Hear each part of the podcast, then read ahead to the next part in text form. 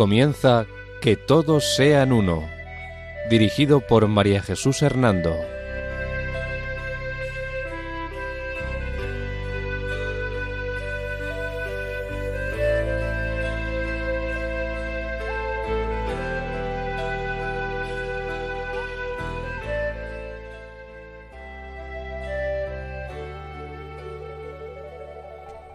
Buenas tardes, queridos oyentes de Radio María.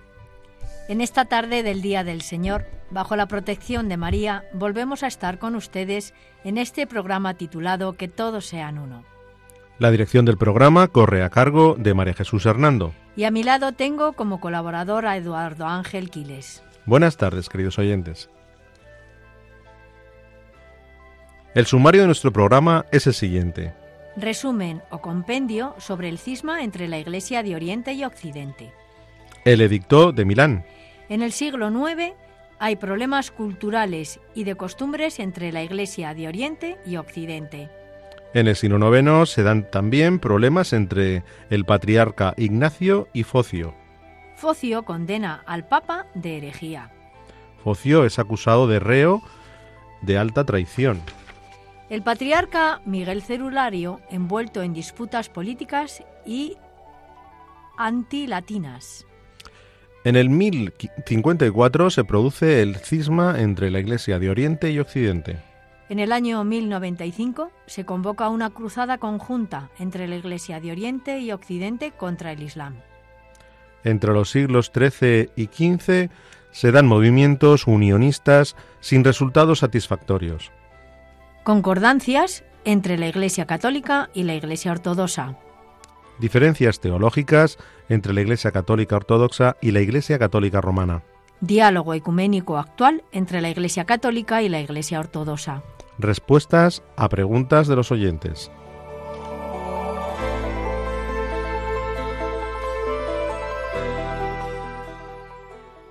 María Jesús, a lo largo de varios programas nos has estado hablando sobre el cisma entre la Iglesia de Oriente y Occidente. Varias personas nos han escrito diciendo que les ha parecido muy interesante esta amplia historia sobre el primer cisma de la Iglesia y al mismo tiempo nos piden, si sería posible, que hicieras un compendio de todo, con el fin de tener una síntesis más clara. Cierto, Eduardo. Agradezco a todos los oyentes que nos siguen su interés y para atender a su deseo, hoy dedicaremos este programa a hacer un resumen sobre este primer cisma de la Iglesia que tuvo lugar en el año 1054. Entonces, María Jesús, si te parece, ¿podrías recordarnos cómo se estaban desarrollando los primeros siglos de la Iglesia antes de la escisión entre Oriente y Occidente? Sí, claro.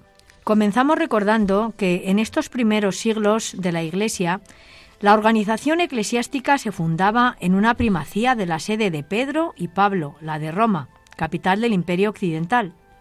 Y en Oriente existían otras grandes iglesias de fundamentación apostólica, que constituyeron los patriarcados de Alejandría, Antioquía y Jerusalén. Entonces, ¿qué acontecimientos del siglo III impulsaron a la fractura cultural entre Oriente y Occidente?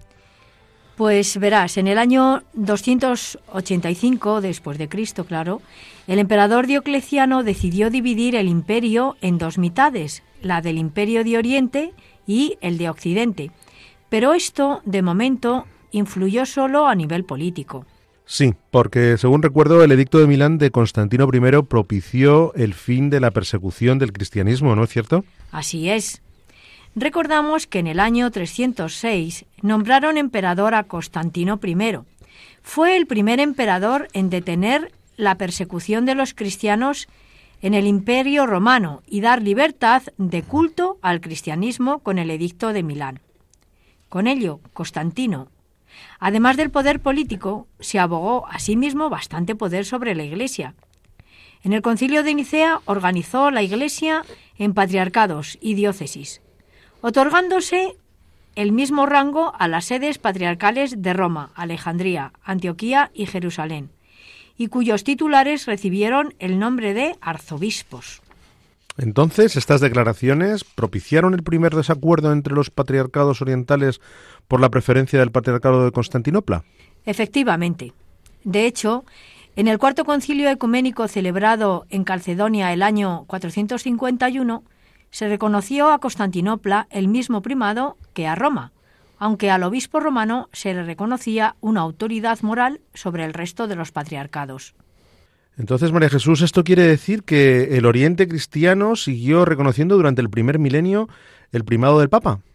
Efectivamente, la primacía papal de Oriente cristiano reconoció explícita o implícitamente durante el primer milenio el primado del Papa. Pero a finales del siglo V la Iglesia de Oriente niega al Papa un primado de jurisdicción sobre las tierras de la cristiandad oriental. Más tarde, ya en el siglo IX, aumentan los problemas culturales y costumbres entre Oriente y Occidente. Sí, recuerdo, María Jesús, que además de estos problemas nos comentaste también que había ciertas dificultades entre los patriarcas de Constantinopla. ¿Estoy en lo cierto? Así es. En el siglo IX surge el problema de las alternancias entre los patriarcas Ignacio y Focio en el patriarcado de Constantinopla. Esto trae como consecuencia eh, protestas de los fieles de la Iglesia por la destitución del patriarca Ignacio y el nombramiento del patriarca Focio. A tenor de ello, los, eh, los partidarios de Ignacio se reunieron en un concilio particular y proclamaron nula la elección de Focio. Por su parte, Focio reunió un concilio en la primavera del año 859 y depuso jurídicamente a Ignacio y a muchos de sus partidarios. Y para ratificar esta expulsión elevó un recurso a Roma, con el fin de que el Papa hiciera un reconocimiento pacífico de su elección como nuevo patriarca de Constantinopla. ¿Y qué hizo el Papa ante este recurso de Focio? Pues el Papa Nicolás I reprochó al emperador y a Focio que hubieran depuesto a Ignacio y alegaba la invalidez de la elección del laico Focio a la sede patriarcal, dado que el procedimiento seguido había sido irregular, por lo cual fue depuesto Focio y proclamado de nuevo patriarca en Constantinopla Ignacio. Esta decisión del Papa Nicolás causó un nuevo malestar y resentimiento acusaron a la Iglesia latina u occidental, es decir, al Papa, de entrometerse en los asuntos de la Iglesia bizantina. Ante ello, el Papa Nicolás I rebatió al emperador, dejando claro que los derechos de la Santa Sede no provienen de los hombres ni de la importancia política, sino sólo de Dios. ¿Y cómo reaccionó el emperador y el patriarcado de Constantinopla ante estas afirmaciones del Papa? Pues Constantinopla no aceptó con agrado las afirmaciones del Papa, porque contenían algunas ideas litúrgicas y disciplinares de sensibilidades y de talante entre ambas iglesias con las que no estaban de acuerdo. Por ello, Focio se mantuvo en el poder y escribió una, encíclica a los obispos orientales en la que reprochaba a los latinos, es decir, a la Iglesia de Roma y en ella el Papa, de herejía por la inserción del filioque en el credo niceno-constantinopolitano, es decir, la afirmación de que el Espíritu Santo procede del Padre y del Hijo. Pues los griegos, o sea, la Iglesia de Oriente, representada por Constantinopla, decía que el Espíritu Santo procede del Padre, pero no del Hijo. Entonces parece que Focio se estaba abogando a sí mismo un poder que le correspondía al Papa y a los concilios de Nicea y Constantinopla, ¿no? Pues así podríamos definirlo, pues el Papa Focio condenó al Papa Nicolás I, emitiendo contra él, fíjate, una sentencia de expulsión, y su ejecución se la encomendó al emperador de Francia, Luis II. ¿Y qué hizo el Papa ante esta actuación de Focio? Pues el Papa Nicolás I, por temor a la escisión de la Iglesia, ordenó un estudio teológico pero no pudo conocer su resultado, pues murió el día 13 de noviembre del año 867 antes de que hubiese una resolución de todo ello. Pero por estar envuelto en otros problemas, fue poco más tarde el mismo emperador Basilio quien detuvo a Focio y lo relegó a un monasterio. Después restituyó a Ignacio de nuevo en el patriarcado de Constantinopla. Pero a pesar de esto, la paz restablecida no duraría mucho, pues por intereses políticos ahora era el patriarca Ignacio, fíjate, el que iba contra Roma. De nuevo, Por intereses políticos, Basilio nombró patriarca a Focio, informando de todo ello al Papa, que ahora el nuevo Papa era Adriano II. Y de nuevo, el Papa Adriano, para no crear una escisión, como había hecho su predecesor, aceptó la designación. Pero fíjate, curiosamente, años más tarde, Focio fue acusado de reo de alta traición por el emperador y fue obligado a abdicar y relegado nuevamente al destierro. Vaya, entonces, ¿cómo quedan las relaciones a partir de ese momento entre las iglesias de Roma y de, y de Constantinopla? Pues en este momento había grandes tensiones entre ambas iglesias, pero no se había dado todavía un cisma. Más tarde, ya en el siglo IX, se complican las relaciones entre la Iglesia de Oriente y la de Occidente. En Constantinopla reinaba el hijo del emperador Basilio, que era León VI. Ahora bien, la creciente amenaza que suponía para Constantinopla la presión de la religión del Islam y las luchas del Islam para conquistarlo todo, forzó al imperio de Oriente a replegarse de sus dominios occidentales y Bizancio dejó de ofrecer una eficaz ayuda militar al papado. Por su parte, la sede romana se vio obligada a replantear su política temporal y a buscar en Occidente la protección que ya no podía prestarle el imperio oriental. Así, Occidente tuvo de nuevo un imperio cristiano, cuyo primer paso fue la coronación imperial de Magno. Más tarde, ya en el siglo X, tuvo lugar la coronación del rey alemán Otón I, que dio origen al imperio romano-germánico occidental. Y a partir de este momento había distinto emperador para Roma y para Constantinopla, pero pese a ello, en Oriente seguía vivo el sentido profundo de la unidad cristiana.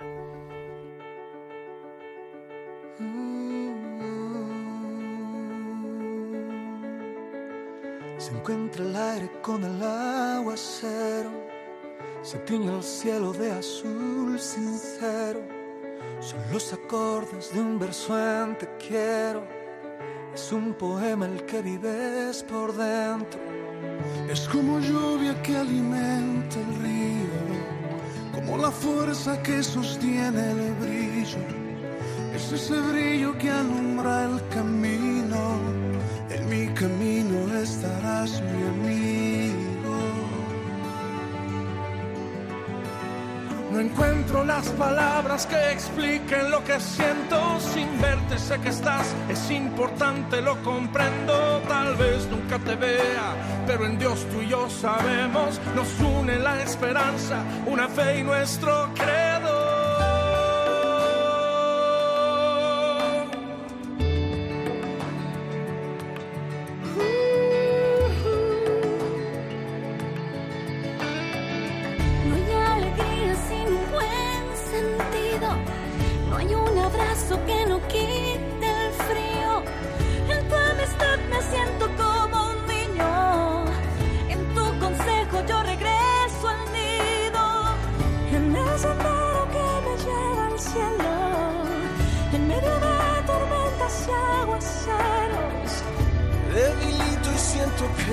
Por eso sé que yo te necesito.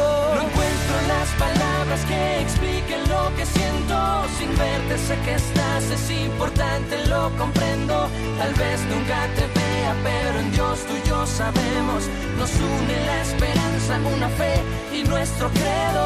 Soy un poeta trovador que va por el sendero, soñando con un día encontrarme con mi cuerpo poi per non mi rindono ti inghevo. Sicuro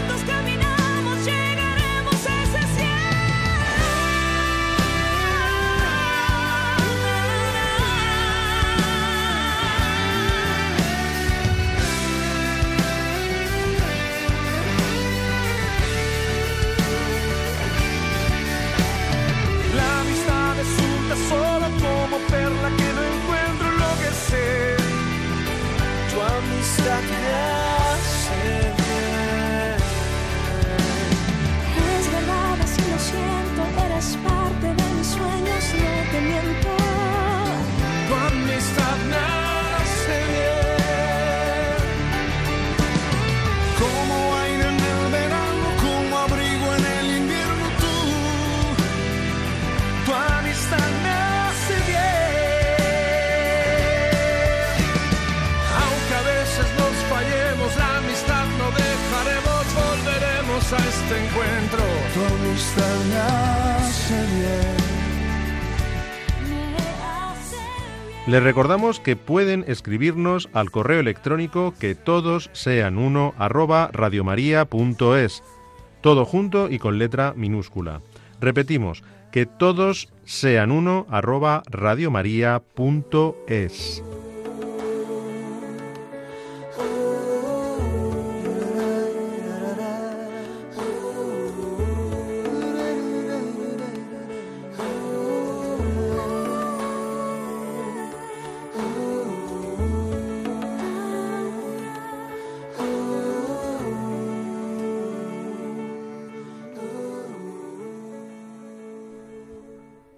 María Jesús, nos decías hace un rato que el patriarca Focio de Constantinopla, que tantos problemas había causado, había sido acusado de reo de alta traición por el emperador.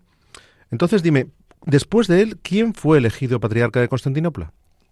Fue elegido en el año 1054 Miguel Celulario, quien, como vamos a ver a continuación, fue más problemático que su predecesor, pues desde el principio también él estuvo envuelto en disputas políticas y antilatinas. Pero junto a ello, en el sur de Italia luchaban eh, pues eh, juntos bizantinos y el papado contra los pueblos normandos. En este sentido sí que les interesaba estar unidos. Esta unidad en la lucha obligó al emperador, al emperador, perdón, Constantino IX a promover la paz eclesiástica, aunque ésta estaba envenenada por las acusaciones del patriarca celulario contra los latinos. Como ves, todo está envuelto en intereses políticos. ¿no? Además, debido a esta paz eclesiástica, por intereses políticos, el emperador tuvo que acoger con agrado a los legados papales en Constantinopla. De hecho, estos gestos de acogida no podían tapar el clima de agitación antilatina que se extendió entre el clero y el pueblo de Constantinopla.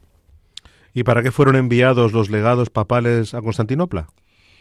Pues fueron enviados para redactar una bula de excomunión contra el patriarca oriental Miguel Celulario, porque estaba constantemente yendo contra el Papa. Y en, en concreto, uno de los enviados fue el cardenal Humberto, quien, fiado en el apoyo de la autoridad imperial, ¿eh? porque como a, nivel político el, el, emperador estaba de acuerdo con el Papa, pues redactó una bula de excomunión y de anatema contra el patriarca celurario de Constantinopla. Y fíjate, para que esto tuviese como un rango de autoridad también eh, teológico, la depositó sobre el altar de la Catedral de Santa Sofía el 16 de julio del año 1054. Con lo cual, pues puedes imaginarte lo que esto suponía. Y dime, ¿cómo reaccionó ante ello el patriarca celulario? Pues este hecho hizo que días más tarde el patriarca celulario reuniera un sínodo para acordar la excomunión de los legados papales y de todos sus cómplices de la Iglesia de Oriente.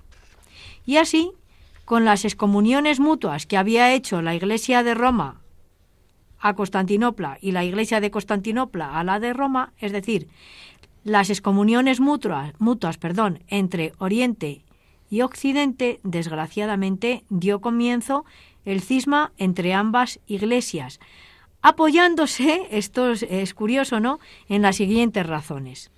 La inserción del filioque en el texto del símbolo niceno-constantinopolitano que ya explicaba antes en qué consistía. El rechazo del primado del mm, pontificio. Las acusaciones de carácter litúrgico o disciplinar entre las que destacaban el celibato sacerdotal y el uso del pan ácimo en la Eucaristía, dado que, eh, no sé si recordarás, que los eh, sacerdotes de Constantinopla, o sea, del patriarcado de Constantinopla, se podían casar y además en la Eucaristía no utilizan panácimo como se utilizaba en el rito latino. ¿Y no se dieron intentos de unidad?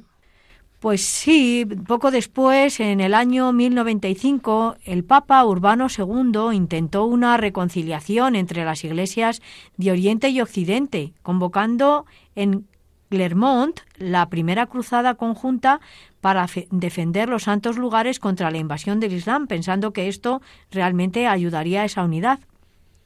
Pero no lo consiguieron, porque fíjate, eh, hubo desacuerdos que llegaron hasta tal límite que eh, los occidentales, apartándose del verdadero objetivo que tenía esta unidad contra el, el Islam, se apoderaron de Constantinopla, la saquearon y constituyeron un imperio latino de Oriente.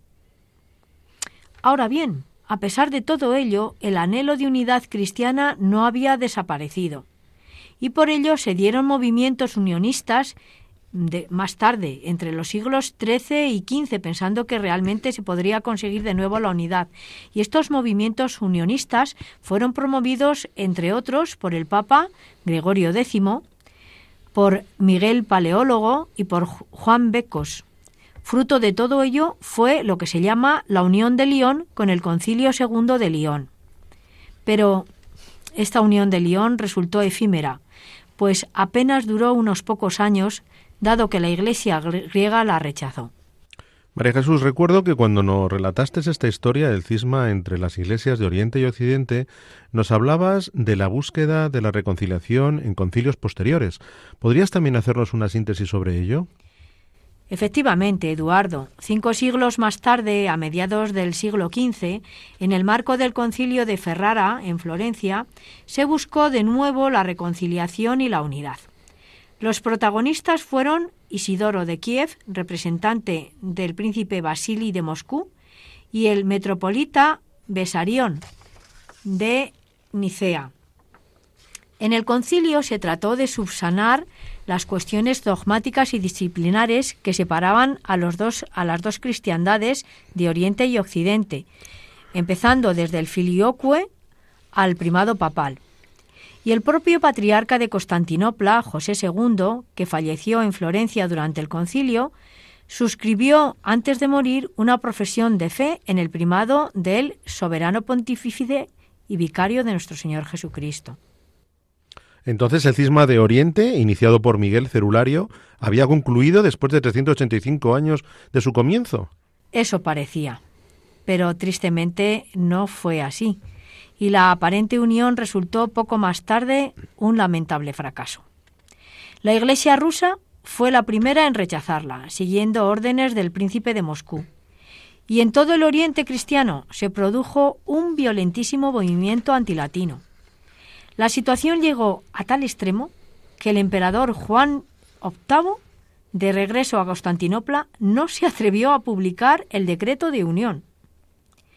Pese a ello, Constantino XI decidió promulgar el acta de la Unión en una solemne ceremonia celebrada en Santa Sofía en el año 1452.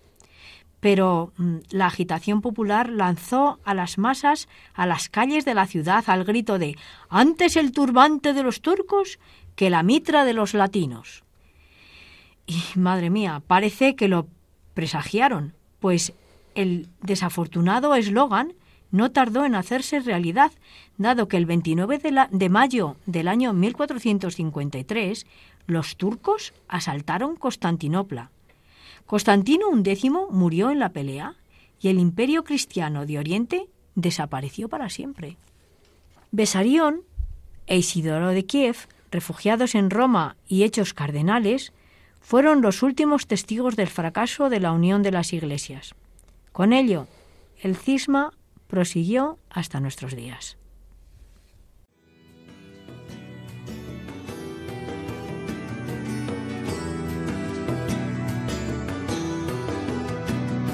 La cosa empezó en Galilea.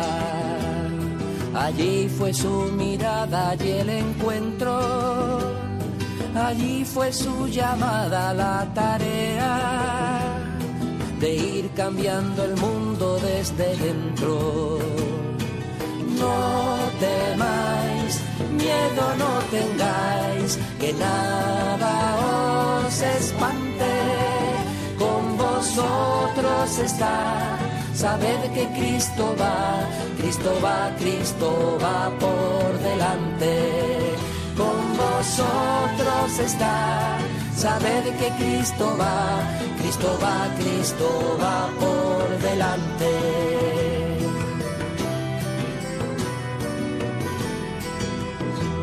No busquéis entre los muertos al que vive. Poneos en camino a Galilea.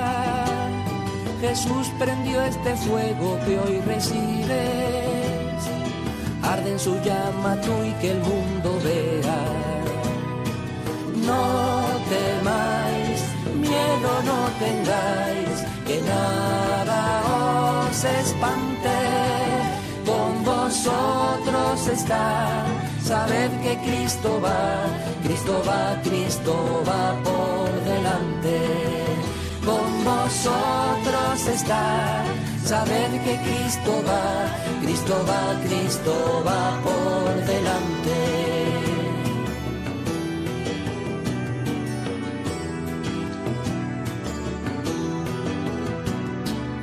Les recordamos que pueden escribirnos al correo electrónico que todos sean uno arroba radiomaria.es, todo junto y con letra minúscula. Repetimos, que todos sean uno arroba radiomaria.es. No temáis, miedo no tengáis, que nada os espante. Con vosotros está, sabed que Cristo va, Cristo va, Cristo va por delante. Con vosotros está. Muchas gracias, María Jesús, por este resumen que nos has hecho de esta historia del cisma. Quizás ahora podría resumirnos las concordancias y discordancias principales entre ambas iglesias. Sí, cierto. Creo que conviene hacer una síntesis sobre ellas. Comienzo haciéndolo con las concordancias entre la Iglesia católica y la Iglesia ortodoxa. En la teología ortodoxa se concuerda generalmente con la católica porque ambas poseen una herencia común en el orden dogmático y aún también en el ascético y litúrgico. También es concordancia el bautismo y los demás sacramentos los tenemos ambas iglesias. Otra concordancia es la sucesión apostólica en el episcopado y en el sacerdocio. También los poderes eclesiásticos de orden están en ambas iglesias. Además, también en ambas iglesias la tradición ascética y espiritual de la iglesia primitiva se mantiene y, y, se considera como un tesoro. Por supuesto, ambas concuerdan en el culto a la Santísima Virgen, aunque luego después hay algunos dogmas que los ortodoxos no, no aceptan, ya lo veremos después. Y también se concuerda en la veneración a los santos. ¿Y las discrepancias entre la Iglesia católica y la Iglesia ortodoxa? Pues verás, Eduardo, se dan diferencias teológicas doctrinales, dado que la Iglesia ortodoxa rechaza la adición del filioque en el símbolo niceno-constantinopolitano. Además, otra diferencia es que la Iglesia ortodoxa eh, sostiene que la Virgen María fue concebida en pecado original, es decir, no acepta el dogma de la Inmaculada Concepción. La Iglesia ortodoxa también niega la existencia del purgatorio, cosa que, como bien sabemos, la Iglesia católica la afirma, ¿no? Y se dan también diferencias de la organización, en, la organización de la Iglesia. Pues verás, la Iglesia ortodoxa no admite la supremacía universal de derecho del Papa de Roma sobre toda la Iglesia cristiana. No admite tampoco la infabilidad pues del Papa, del Obispo de Roma. Además, en la Iglesia ortodoxa, el ministro ordinario del Santo Crisma es el sacerdote. También en la Iglesia ortodoxa se pueden ordenar hombres casados. Los obispos, a partir de la Edad Media, son elegidos entre los monjes, dado que como los monjes no se pueden casar, pues entonces, eh, claro, un obispo no puede estar casado, por eso son elegidos entre ellos. La Iglesia ortodoxa, además, no tiene y no admite órdenes ni congregaciones. Eh, junto a todo esto, la Iglesia ortodoxa considera que la consagración del pan y del vino en el cuerpo y la sangre de Jesús en la Eucaristía se efectúa no solamente cuando llega el momento de la epíclesis, sino por el prefacio, las palabras del Señor y la epíclesis. Además, en la Iglesia ortodoxa no se admiten las imágenes tridimensionales para veneración. Únicamente se admiten los llamados iconos. Otra diferencia es que la liturgia ortodoxa no utiliza instrumentos musicales, solo la voz humana.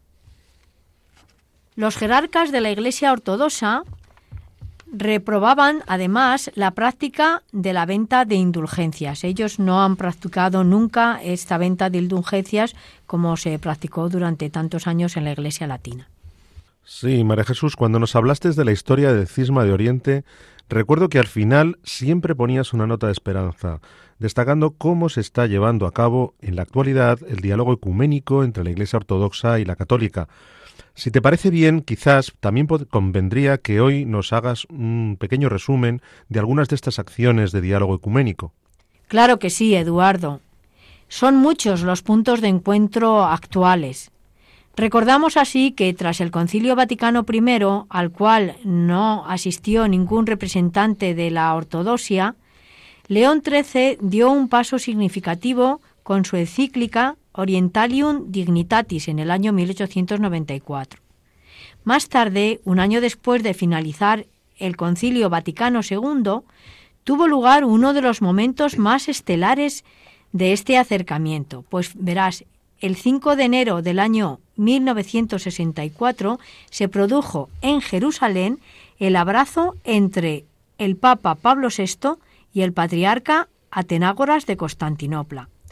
Fue sobre todo un abrazo de perdón y reconciliación entre dos hermanos, que simbolizaban a Pedro y Andrés, entre dos iglesias, Roma y Constantinopla, en el fondo entre Oriente y Occidente. No olvidemos que Pablo VI ciertamente, junto con Atenágoras, fue el papa de los grandes gestos ecuménicos, pues este abrazo fraterno representaba el levantamiento de las mutuas excomuniones lanzadas en el año 1054 entre Roma y Constantinopla. Digna de destacar es también la declaración que en el año 1994 hacía el Papa Juan Pablo II, nuestro querido San Juan Pablo II decía así, no podemos presentarnos ante Cristo Señor de la historia tan divididos como por desgracia nos hemos hallado en el segundo milenio. Asimismo, San Juan Pablo II nos decía, nos decía en su carta pastoral Oriental Lumen, en el número 3, que nos une un vínculo muy estrecho. Tenemos en común casi todo. En ese casi se incluye todavía el primado pedrino por el Oriente Ortodoxo. Asimismo, el Papa Francisco viajó, ya eh, en tiempos recientes, claro está, hablamos, viajó en el año 2014 a Tierra Santa y salió al encuentro del patriarca Bartolomé I. Ambos firmaron en Jerusalén la Declaración Conjunta de Diálogo Ecuménico. Además, estos se han visitado en varias ocasiones en Turquía y en el Vaticano. Esto, asimismo, es símbolo de que el Papa Francisco, desde su elección, ha propuesto diversas veces, con gestos concretos, su disponibilidad fraterna como obispo de Roma para acercarse y dialogar fraternalmente con los pastores y cabezas de las iglesias ortodoxas. Él, como los papas que le han precedido, se acerca a dialogar, a orar, a encontrar a los hermanos de las iglesias ortodoxas. Asimismo, y de igual modo, por lo tanto, el Papa Francisco también ha marcado un hito, pues por primera vez en la historia, en el año 2016, se reunieron un papa de la Iglesia Católica y un patriarca de la Iglesia Ortodoxa rusa, Kirill de Moscú. Y además de con Kirill, también se están dando progresos en el diálogo con todas las iglesias ortodoxas, constantinopolitana, rusa, griega. A pesar de las diferencias de puntos de vista, de las reticencias y quizás de miedos y desconfianzas que todavía existen, no hemos de negarlo, el hecho de reunirse representantes de las diversas iglesias cristianas para dialogar es ya un hecho importante y un progreso en sí mismo, por lo tanto, gestos importantísimos de diálogo ecuménico. Por ello, y aunque sigue existiendo muchas diferencias culturales, lingüísticas, étnicas entre las iglesias católicas y ortodoxas, sin embargo, eh, respetándolas siempre y por parte de todos, son no tanto diferencias cuanto riqueza que ayuda en el crecimiento de la vida concreta y espiritual de cada una de las iglesias. Teniendo presentes estos gestos recientes, recordamos que mm, hace nada, eh, el pasado 5 de abril del año 2019, el Papa Francisco emitió un decreto para inscribir el 27 de febrero como conmemoración litúrgica del abad del siglo X y perteneciente a la Iglesia Oriental de San Gregorio de Narek. Otro gesto del Papa ha sido el relegar al exarca católico de rito bizantino el título histórico de Vicario de Cristo en el anuario pontificio del año 2020. Y también, recientemente, Manuel Nin, exarca apostólico de los católicos de rito bizantino en Grecia, ha destacado que la Iglesia de Oriente y Occidente están trabajando de forma conjunta por el progreso y la caridad. Además, ha manifestado Manuel Nin la esperanza de que cuando el Señor quiera y como el Señor quiera, los cristianos de Oriente y Occidente podamos comulgar plenamente en el cuerpo y la sangre de Cristo, consagrados y santificados en la celebración eucarística.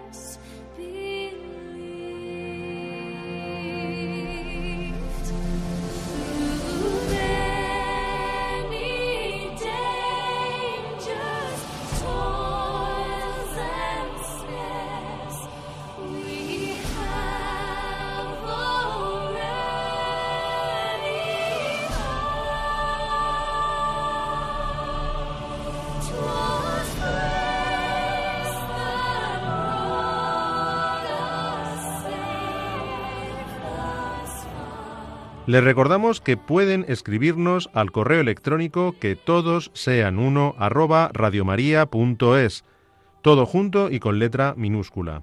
Repetimos, que todos sean uno arroba radiomaria.es.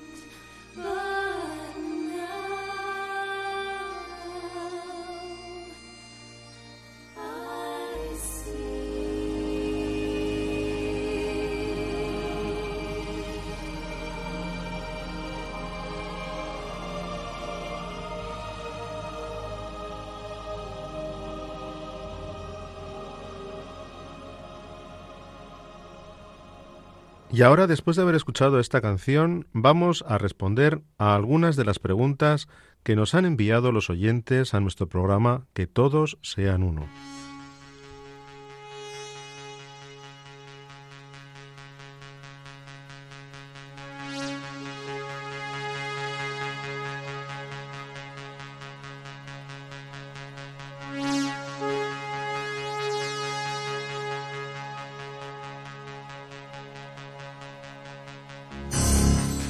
María Jesús, Paulino de León nos dice que si podríamos explicar cómo se salvan los no cristianos. Buenas tardes, Paulino. Muchas gracias por escuchar nuestro programa y por esta pregunta que creo que es muy importante. En respuesta a ella, el Magisterio de la Iglesia, por medio del Consejo Pontificio para el Diálogo Interreligioso, nos dice que los no cristianos se pueden salvar porque Dios da a todo ser humano la gracia correspondiente para ello. Esto quiere decir que nadie se salva por sus propios méritos, pues Dios ha puesto en todas las culturas las semillas del Verbo y la luz del Espíritu Santo en la conciencia de las personas. Esta forma de conocer a Jesucristo es una fe implícita y el bautismo un bautismo de deseo. Y este principio de fe implícita y el bautismo de deseo se aplicaría tanto a los que vinieron antes de Cristo como a los que vienen después. Y por lo tanto la obra redentora de Jesús no ha sido anunciada de manera que pueda creer con, eh, con responsabilidad. Espero haber podido contestar a tu pregunta, Paulino. Muchas gracias.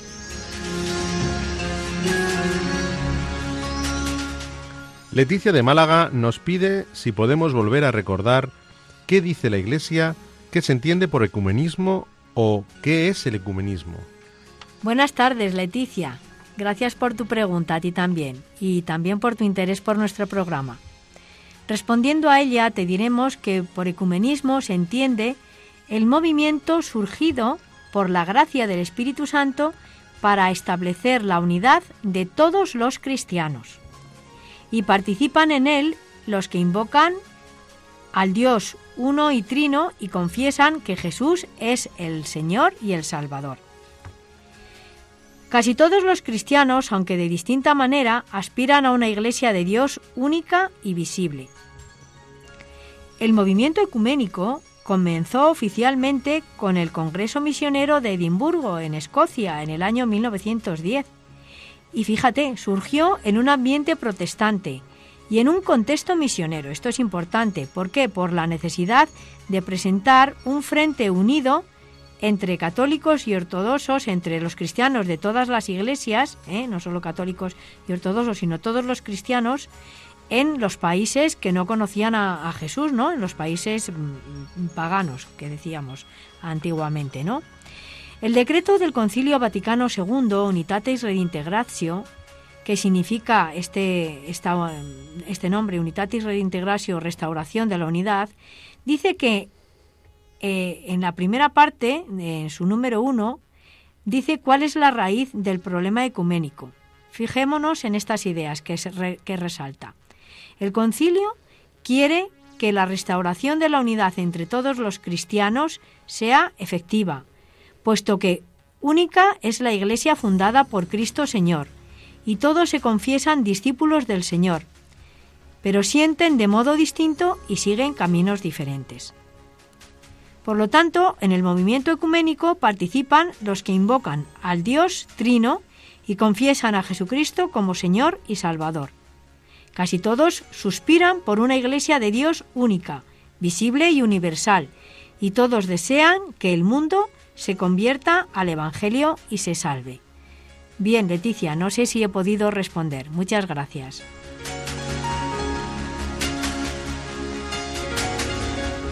Ricardo de Ponferrada nos pregunta si podríamos recordar las diferencias que existen entre una religión y una secta. Gracias por tu pregunta, Ricardo. Con mucho gusto trataré de responder a ella. Verás, respecto de las diferencias entre una religión y una secta, entre otras cosas hemos de destacar que una religión presenta un camino claro y abierto de salvación para toda la humanidad, basado en la revelación de un ser supremo. Pero una secta, además de no presentar un camino claro y abierto de salvación, ofrece una liberación para un grupo reducido de gente y que se dice elegido y guiado por un líder que suplanta a Jesucristo. Una religión es un grupo abierto y comprensible que expone la doctrina y las normas sencillas y fáciles de entender, basadas en un libro sagrado y sometidos al escrutinio público, científico e histórico. Mientras que una secta es un grupo oculto y misterioso, cuya doctrina y normas son enrevesadas y creadas por su líder y sin referencias verificables por la ciencia o por la historia. En una religión, sus prácticas están encaminadas a actos piadosos, al bien común y a la sanación y salvación espiritual de la persona. Sin embargo, en una secta, sus prácticas pueden provocar diversas patologías en las personas, además de conducirlas a actos delictivos. Una religión no exige a sus fieles una cuota obligatoria para ayudar a las necesidades de la comunidad y además se preocupa de ayudar con las donaciones de los fieles a los más necesitados, con donaciones que son voluntarias, no obligatorias. Pero una secta exige a sus seguidores que obligatoriamente tienen que aportar una cuota mensual e incluso donar todos sus bienes a la secta. Y todo este dinero termina en las manos del líder y sus proyectos empresariales y de lujo. Bueno, pues espero haber aclarado tu duda, Ricardo. Muchas gracias por escuchar nuestro programa.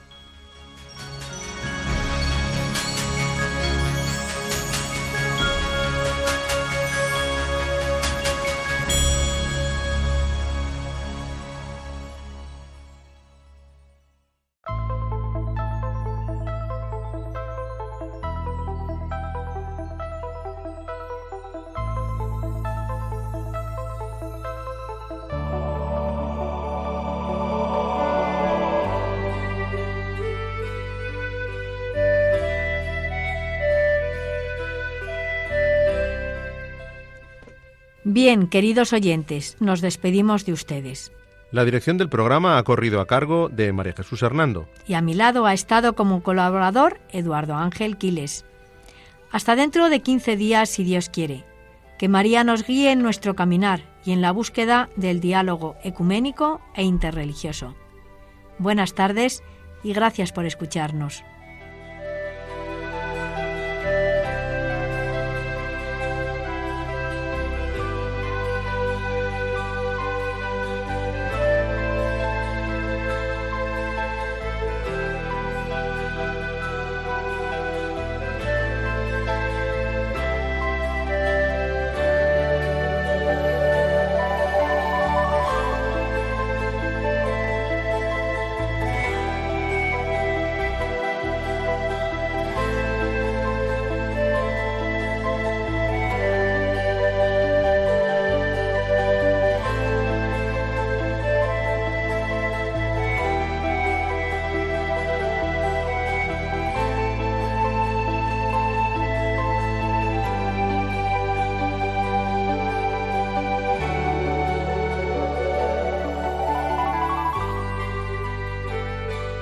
Han escuchado Que todos sean uno, un programa dirigido por María Jesús Hernando.